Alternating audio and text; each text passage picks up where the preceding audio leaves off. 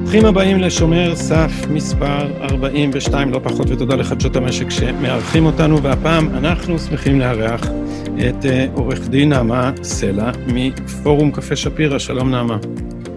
שלום גבי. ואנחנו מכירים מפורום קפה שפירא, שזה ארגון מדהים, שהרוח החיה מאחוריו זה גלי בת חורין, הידועה גם בכינויה דל, דלית סוטר, שהיא, איך לומר, פרץ אנרגיה שאין לעוצרו, אבל הפורום כבר יש לו כ-תשעת אלפים חברים, והוא נעשה לאחד המקומות הכי מעניינים לדיונים אינטליגנטיים בימין. והסיבה להתכנסותנו כאן, אני אקרא רגע את השם שלה במלואה, כי זו הצעת חוק. הצעת החוק למניעת אלימות כלכלית בני זוג, בין בני זוג ובני משפחה, תש"ף אלפיים ותשע עשרה, שאמורה לעלות לדיון בקרוב בוועדת השרים לענייני חקיקה, או איפה? ועדת חוקה, חוק ומשפט. בכנסת, זאת אומרת, זה כבר לא רק בממשלה. אנחנו, הייתה איזו מידה של דחיפות ברצון שלנו לארגן את השיחה הזאת מהר, כי זה היה אמור לעלות מחר, ובינתיים יש מרווח נשימה, וזה נדחה בחודש. אז אני אתחיל מלשאול אותך, מה רע בחוק הזה? זה חוק שאתה קורא אותו, אתה מסתכל, אתה אומר, וואלה, זה נגד זה שמי שיש לו כוח כלכלי במשפחה, ישתמש בו בצורה קיצונית, ונגיד, לא ייתן לאשתו לקנות לעצמה לחם ומים. אז ככה, קודם כל, חוקים שנועדו לטפח ולהגן על, על קבוצות מוחלשות, או על ציבורים מוחלשים, מבחינתי הם תמיד יעד לבדיקה מדוקדקת, כי אני סבורה באופן עקרוני ש... שהמדינה לא אמורה להיכנס ולמשטר את היחסים בין האנשים אחד לרעהו, אלא אם כן מדובר באמת באלימות פיזית, שאדם מפעיל כלפי, כלפי מישהו אחר. ו... והחוק הזה, גם שיש לו כותרת שהיא כותרת חמלתית, כשנכנסים בו פנימה ומעיינים, מגלים שבעצם הוא הופך את הקערה על פיה, במובן הזה שהוא מנסה לפתור בעיה שאני לא בטוחה שהיא קיימת, אבל גם בהנחה שהיא קיימת, הוא מנסה לפתור בעיה בין בני זוג וחברים אחרים במשפחה, ומייצר בעיה קשה יותר, או עשוי, עלול לייצר בעיה קשה יותר. איך הוא ייצר בעיה קשה יותר? הוא ייצר בעיה קשה יותר במובן הזה ששני בני זוג, אם וכאשר יש ביניהם איזושהי אי-סימטריה בשימוש במשאבים של המשפחה, הם צריכים להסדיר את העניין הזה בכוחות עצמם. תחשוב למשל לסיטואציה פרוזאית שבו, שבה אישה למשל היא בעלת חשבון הבנק והבעל הוא תלמיד ישיבה, אני דווקא לוקחת את הדוגמה המוקצנת הזאת, ואני גם תכף אסביר מדוע, אז הבעל פונה לבית המשפט ואומר שאשתו לא נותנת לו תקציב חודשי, והוא לא יכול אפילו להגיע לישיבה ללימודים, והיא משתמשת בכל הכסף ל... ל... לקנייה של דברים שהוא באופן אישי חושב שהם לא חיוניים למשפחה, הם יגשו לבית המשפט, ובית המשפט יסבור שהאיש, שהבעל צודק, וייתן צו, שתכף נדבר עליו, מה, מה בית המשפט יכול לתת, ואז הגבר מגיע הביתה, שמח וטוב לב, וניתן צו נגד אשתו. ובבית יש ארבעה, חמישה, שישה, שבעה, שמונה ילדים, שבערב צריכים ללכת, לגשת לשולחן הארוחה, יחד עם שני הורים, שיש ביניהם צו שיפוטי. אז אני חושבת שצו שיפוטי בסיטואציה הזאת לא יביא לפתרון הסכסוך בין בני הזוג, או להטבה כלשהי במשפחה, אלא להפך, הוא יביא להסלמה. כי אם בני הזוג לא מצליחים להגיע ביניהם להבנה על, על חלוקת ושימוש לתקציב המשפחתי, בית המשפט לא יכול לעשות זה במקומם. אם הבנתי נכון מקריאת לשון החוק, אז באופן עקרוני גם ילד יכול לפנות לבית משפט ולהגיד שהוא לא מקבל מספיק דמי כיס.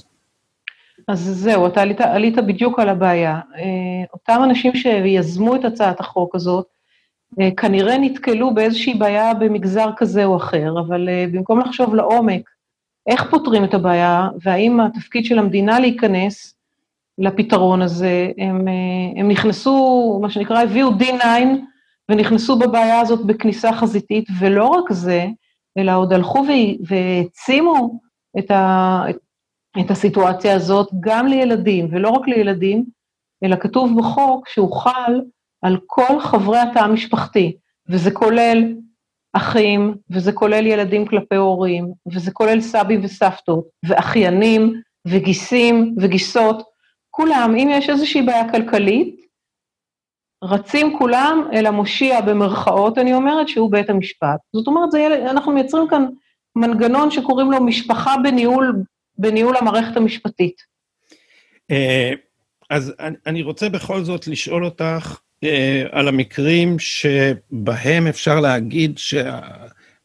שיש צורך, כלומר, בוודאי יש מקרים שנגיד, בעל או אישה, אני לא רוצה להצטרף לנטייה, לעשות את זה תמיד, המגדר הרשע זה הגברים, והטובות זה הנשים, מיד אנחנו נחזור לזה, כי אני רוצה לשאול אותך גם על האופן שבו צפוי להתממש חוק הזה, לא רק על הכוונות שלו, אבל האם אין מקרים שבהם, יש אלימות כזאת, או לא יודע, אלימות, אני גם לא אוהב את המילה, כי זה לא אלימות, אבל יש כפייה באמצעים כלכליים, והיא מגיעה לכדי עבריינות. האם לחוק יש, האם לאדם שסובל מזה, יש איזה סעד בחוק? בלי החוק הזה? תראה, באופן עקרוני, אני, אני חושבת שחקיקה לא צריכה להיכנס להסדיר יחסים בין בני זוג, בתוך חיי הנישואים, בתוך חיי המשפחה. אני אתן לך מקבילה לדבר הזה מתחום אחר שאני באופן אישי עוסקת בו, והוא דיני חוזים. בחוק החוזים תרופות, למשל, יש כלל שאומר שאם יש חוזה אישי בין צדדים, אז בית המשפט לא יאכוף אותו. הוא ייתן לצד שנפגע סעדים כספיים, בדמות פיצויים על הפרת חוזה ו... ודברים מהסוג הזה, אבל הוא לא ייכנס למערכת החוזית ויקבע לצדדים איך הם צריכים להתנהג. ו- ואני חושבת שיש דמיון מה- מהמטריצה המשפטית הזו של דיני החוזים לתחום המשפחה, והמצב פה הוא עוד הרבה יותר עדין, כי בתחום המשפחה זה לא רק יחסים חוזים, ש- שמה שעומד שם זה, זה כסף מצד אחד ו- וביצוע מצד שני. יש פה מערכת שלמה ומורכבת של יחסים בין האנשים ורגשות של האנשים, ו- והנושא הוא מורכב ביותר, בעיקר שיש ילדים בתמונה. אבל החוק בכל זאת, בדברים קיצוניים הוא בכל זאת מתערב. נגיד במקרים של אלימות פיזית, אנחנו, אני חושב שאם הבנתי נכון גם מדברייך בנייר של פורום קפה שפירא, אז ההתערבות היא מוצדקת. נכון. בכל זאת, במקרה קיצוני מאוד, יש... לאדם מה לעשות, זאת אומרת, נגיד שמישהו מרעיב את בן הזוג שלו ממש, לא נותן לו מספיק כסף לאוכל, מה, מה, מה אדם כזה אמור לעשות? או שהוא פשוט אמור להגיש, ללכת לגירושים ולפתור את זה? כן, אם זה מצבים, תראה, יש, קודם כל, יש מנגנונים שהמדינה מקיימת אותם היום, שזה פתרונות של גישורים בתוך המשפחה. יש, יש מנגנון כזה, יש חוק, חוק שמדבר על הדבר הזה, על, על, על האפשרות הזאת. אפשר לפנות לבית המשפט, ובית המשפט ממנה מגשרים שמסדירים את, ה, את, ה, את המקרים הקיצוניים האלה. והיה והגישור הזה לא מצליח, או לחליפין אם מדובר בחברות שיש בהן קהילות מאוד מבוססות, שאפשר לפנות לקהילה בבקשה לסיוע, בין אם זה קהילות דתיות, ובין אם זה קהילות אחרות כגון... כגון קיבוצים, שעדיין יש שם איזשהו, איזושהי דינמיקה ציבורית משותפת. אז אם זה לא מצליח, אז הפתרון הוא ללכת לתהליך של גירושים, ואז לבית המשפט יש, יש סמכות במסגרת חוק יחסי ממון, לתת צווים מצווים שונים. זה, זה בדיוק לזה נועד חוק יחסי ממון, אבל מה שעושים פה בחקיקה הזאת, או בהצעת החוק המוצעת, זה עושים, מייצרים פה קדם גירושים. בהצטלה, בהצטלה של עזרה לגורמים שנחשבים חלשים. אז, אז אם אני מבין נכון את דברייך, אז אני, אני אנסח אותם כך ותתקני אותי אם אני טועה. אם המצב הוא חמור מספיק בשביל לפנות לבית המשפט, אז יש לנו אמצעים לטיפול במצבים לא חמורים. אבל את אומרת, בית המשפט לא צריך להתערב בניהול שוטף של יחסים שהם בסך הכל מספיק טובים בשביל שבני הזוג ירצו להחזיק בהם. זה יהיה ניסוח הולם? זה ניסוח מדויק.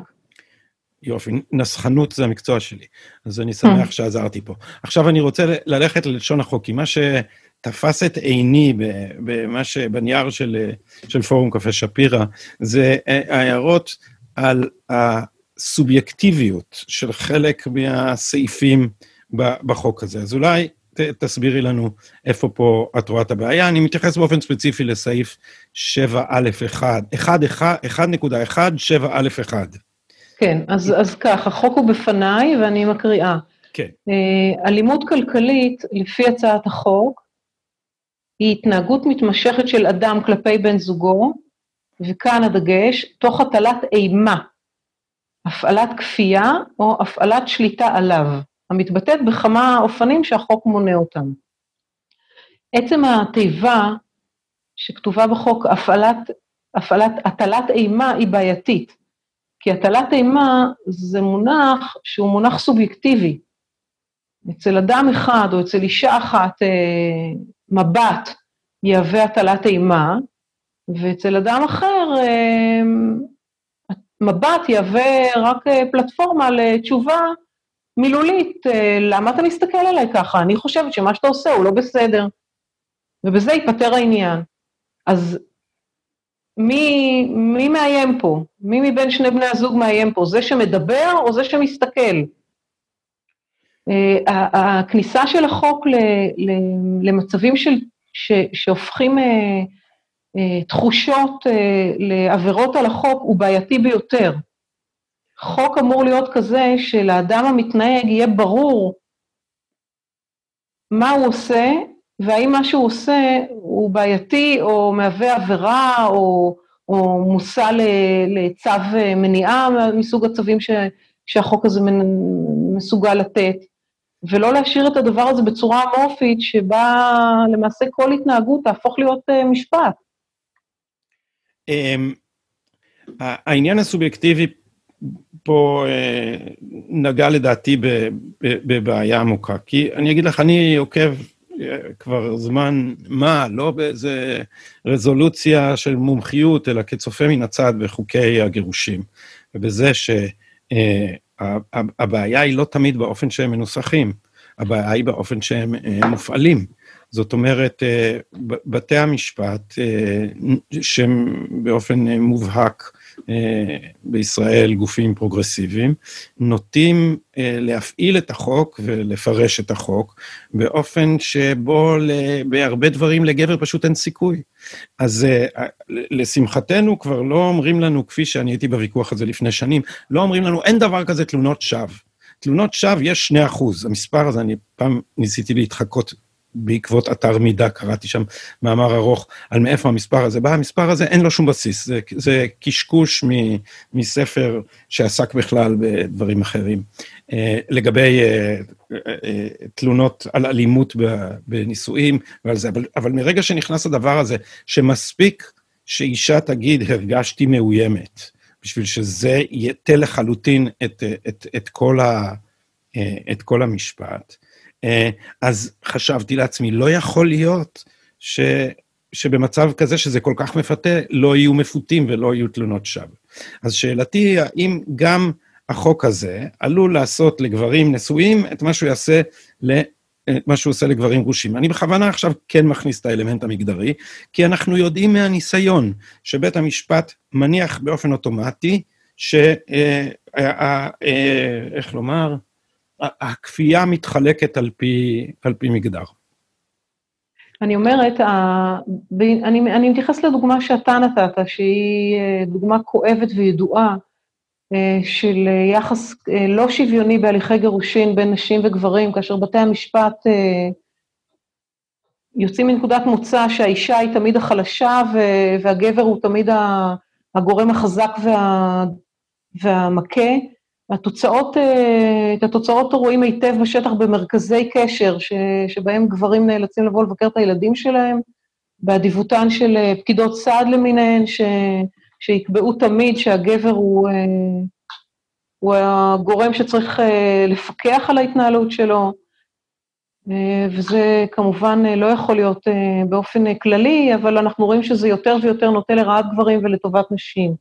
עכשיו, מה הבעיה בחוק הזה? שהוא פשוט נותן כלים שהם הרסניים, כי מצד אחד הוא נותן סנקציות קשות, שתכף נדבר עליהן, ומהצד השני, המצבים שבהם הוא מופעל הם כל כך פלואידים, בוא נגיד ככה, הם כל כך לא מוגדרים, כלליים, תלויים בתחושתו של הנילון או נילונה ובהבנתו של השופט, שהתוצאה של הדבר הזה היא הרסנית. אז, אז האם היית אומרת שהחוק יאפשר יותר התעמרות ממה שהוא ימנע? בוודאי. זה, זה, זה לא שאלה, זה, זה, זה כי תיאורטית הוא כזה, או זה כי פרקטית ככה יישמו אותו? תיאורטית הוא חוק שמנוסח בצורה, אני יכולה להגיד אפילו לא חוקתית. חוקים לא אמורים להיות מנוסחים בצורה מרופלת. הם אמורים לכוון למצבים מסוימים, ולא להיות תלויים בהרגשתו של, של אדם זה או אחר. ובצורה פרקטית הוא, הוא, הוא נותן כלים שהם כלים מאוד קיצוניים. מה עם הכלים האלה? מה הסנקציות? על מה, מה יכול להיות עונשו של מי שנחשד או מוכח שהפעיל אלימות כלכלית? אז כך, בית המשפט מרחיב למעשה את חוק למניעת אלימות כלכלית במשפחה, גם על המצבים האמורפיים האלה ש, שנתנו כמה דוגמאות להם קודם. הוא יכול להוציא צו, צו הגנה, צו מניעה מאחד מבני הזוג כנגד משנהו, לעשות או לא לעשות פעולות כאלה ואחרות שבית המשפט יחליט עליהן, כשהמטרה היא להפסיק את האימה, או להפסיק את הכפייה, או להפסיק את הפסקת השליטה של בן זוג אחד כנגד משנהו. זאת אומרת, בית המשפט למעשה מתחיל לנהל את המשפחה. ודבר נוסף, דבר נוסף שהוא חמור שבעתיים מהדבר הזה, הוא שבית המשפט, לא שבית המשפט, שהחוק למעשה יוצר עוולה נזיקית חדשה, שזה סנקציה מכיוון אחר לגמרי. זה לא סעד ביניים. זה ממש לקחת את הסיפור ולהפוך אותו לפטיש כלכלי על בן הזוג שכנגדו רוצים, רוצים סעד. זאת אומרת, לא מספיק שבית המשפט יסיר את הבעיה אם היא קיימת, אלא אם הבעיה יכולה להוות פלטפורמה להגיש תביעה של בן זוג כנגד משנהו במהלך חיי נישואים. תסבירי למי שלא עורך דין, למה הסיווג הזה חשוב, תביעה נזיקית? כי היא, כי, או, נתחיל מחוק, מחוק מניעת אלימות במשפחה. חוק מניעת אלימות במשפחה הוא חוק ישן, שנועד לתת סעד למצבי קיצון בתוך חיי הנישואים ולאחר מכן. הוא נועד להגן על, על הגוף, על הגוף של האנשים בתוך משפחות ש, שהמילים לא הספיקו, ואז התחילו, התחילו הבעיות עם הידיים. וזה באמת סעד קשה, זה, זה סעד קשה, אבל, אבל מדינת ישראל החליטה שהוא חיוני, ולכן היא מקצה אותו במצבים מאוד מסוימים ולתקופות זמן מאוד מדודות. עכשיו, מה עושים בחוק הזה? גם מרחיבים את זה לכיוון האלימות הכלכלית, שעל זה דיברנו קודם, וגם אומרים, עכשיו נייצר משהו חדש. יש לנו, יש לנו בן חדש נולד לעולם, שקוראים לו עוולה נזיקית בין שני בני זוג. הם עדיין משפחה, והם יגישו תביעה אחד כנגד השני. תחשוב למשל ש, שאם בעלי נסע עם האוטו יותר מאשר אני חשבתי שהוא צריך לנסוע, אז אני אגיש לבית המשפט תביעה שהייתי צריכה לשכור מכונית, וזה עלה לי כך וכך, ועל כן בא לי צריך לשלם לי את דמי המכונית, וגם דמי שכירת המכונית, וגם עוגמת נפש, כי זה גרם לי בושה ו- ועצב, ועוד כל מיני uh, נזקים כאלה ואחרים, ישירים או עקיפים, uh, גשמיים או... או או כלליים, אין לזה סוף לדבר הזה, וכל זה בתוך כדי מערכת משפחתית. אז, אבל תראי את הצד הטוב שבזה, נעמה, שאם שני בני הזוג צריכים להגיע לדיון בבית המשפט, הם יכולים לאכול ארוחת בוקר ביחד, ולנסוע ביחד המכונית לבית המשפט ישר. והרי חסכנו, חסכנו הרבה תאומים והרבה נסיעות, וזה באמת, זה דבר, כאילו אני מנסה לחשוב על איך נראית משפחה כזאת, שבה אתה אומר לאשתך, תעבירי את המלח ותגיד שגם כתב טענות בקשר לתביעה שלי. ממש ככה. זה דבר, כי מכל הדברים, הדבר, איך לומר, האידיאולוגי המחריד פה, הוא הרעיון של ניהול המיקרו על ידי אה, גופים של המדינה. עכשיו זה לא במקרה, גם גופים שיש להם השקפה התערבותית, שחושבים שהמדינה צריכה לבסט ולנהל כמה שיותר אה, דברים. אני לא רוצה להיסחף פה לא, אה, לאיזה מסקנה הכרחית שהם בסוף אה, מרקסיסטים. אבל הם... הם רוצים לנהל ברמת המיקרו את חינוך ילדיך, את יחסי המין, את התא המשפחתי, ובעצם לעשות משפטיזציה של כל תחומי החיים. אנחנו רואים את זה לאורך כל הספקטרום, כי הם גם רוצים לעשות משפטיזציה של הפוליטי. זה גם בקצה אנשים כמו נגיד פרופסור מוטה קרמניצר, שחושב ששאלת יהודה ושומרון היא שאלה משפטית, שבית המשפט העליון צריך להכריע בשאלת אה, פתרון, אם יש דבר כזה, יחסנו עם הפלסטינים. זאת אומרת, זה אחד הדברים המדאיגים פה, זה שאנחנו חיים בעידן של אה, אה, משפטיזציה גוברת. אה, את נתקלת בזה, את, כלומר, את בתור עורכת דין, אה, זה מגדיל את אה, תחום המחיה שלכם, נכון? לחלוטין, אני רוצה להגיד לך שהבן שלי, ששיתפתי אותו, הוא בחור בן עשרים ושבע, ששיתפתי אותו בחוויה שאני מטפלת בה בשלושה ארבעה ימים האחרונים, אמר לי, אמא, אבל זה ממש שקוף, זה בטח הצעת חוק של לשכת עורכי הדין הוציאה. כן. כי... אז זה, זה, זה מעלה הומור, אבל... ומי שהציע אותה, ניסן קורן זה בצד אחד. ניסן קורן, אנחנו יודעים, הוא שפוט גמור של הפרוגרסיבים ושל המערכת הזאת, ש... עוסקת במשפטיזציה של החיים, ואת בטח יודעת שלי יש תזה שלמה על זה, שהאליטה נכשלת בקלפי, אז היא עוברת לנסות לנהל דרך מערכת המשפט, אבל מצד שני, זאת חברת כנסת מהליכוד, אז אתה שואל את עצמך, מה הולך פה? זה הימין, הוא גם, הוא עושה את מלאכתם של פרוגרסיבים במקומם, איך זה קרה? לגמרי. אז כאן אתה עלית על, על, על סוגיה שהיא ממש ממש חשובה, כי היום יש במדינת ישראל נטייה לזהות או ליצור שיטה זהו, זהותנית, שאומרת יש ימין ושמאל, ואם אתה בעד ריבונות אז אתה ימין, ואם אתה נגד ריבונות אז אתה שמאל.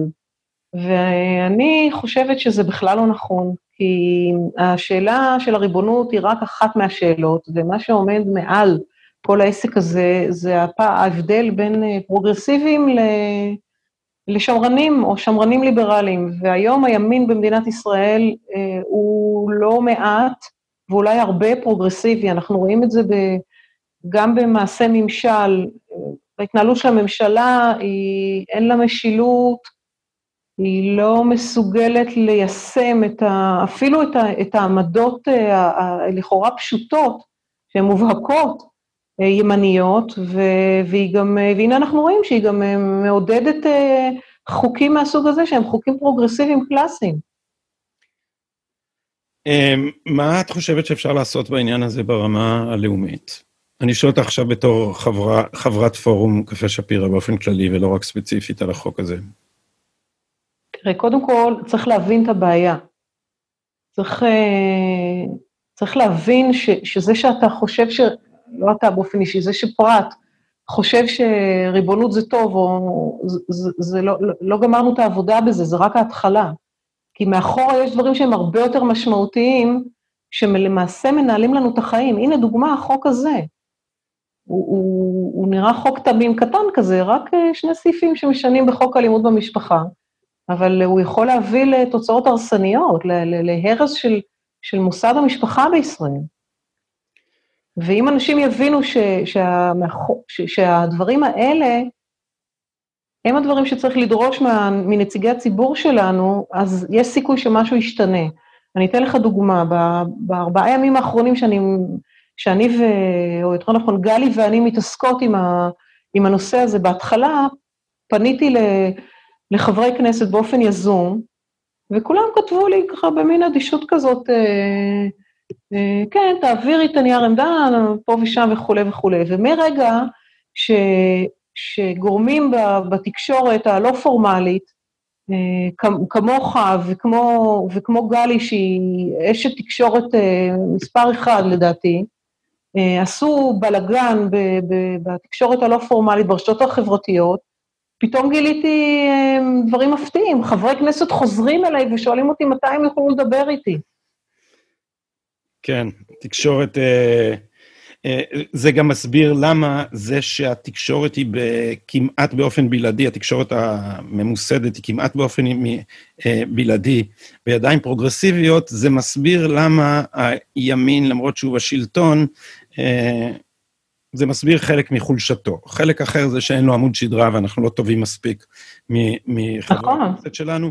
נכון.